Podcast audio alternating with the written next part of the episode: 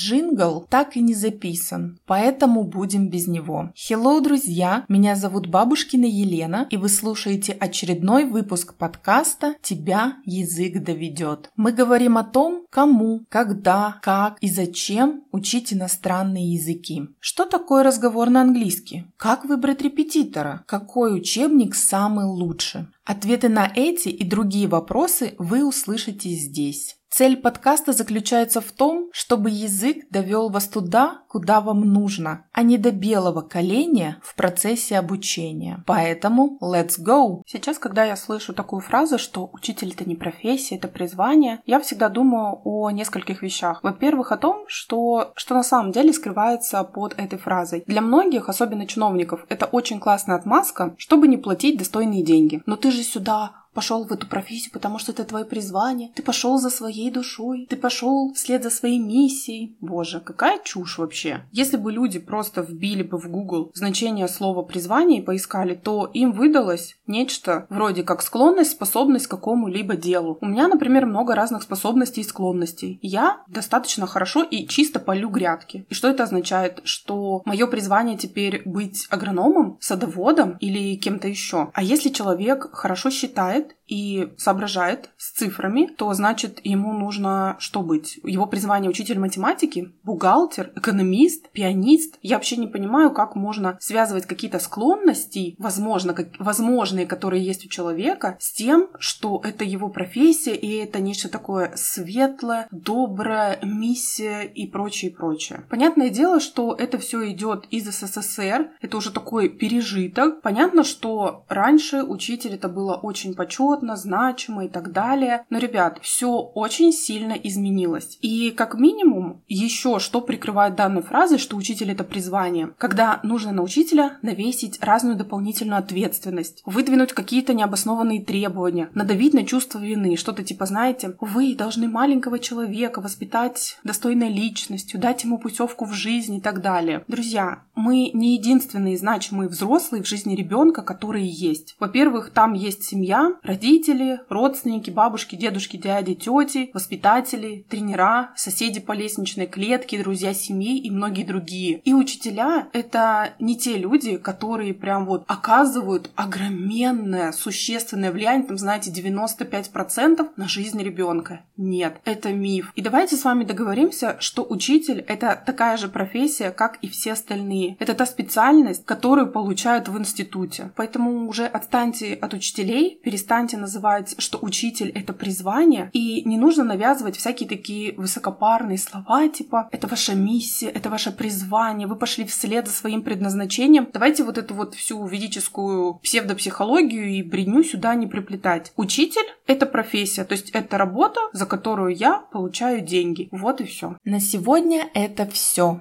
Услышимся в следующем выпуске. Где бы вы ни слушали этот подкаст, ставьте лайки, звездочки, пальцы вверх, пишите комментарии, а также делайте репосты и, конечно же, подписывайтесь, чтобы не пропустить новые выпуски.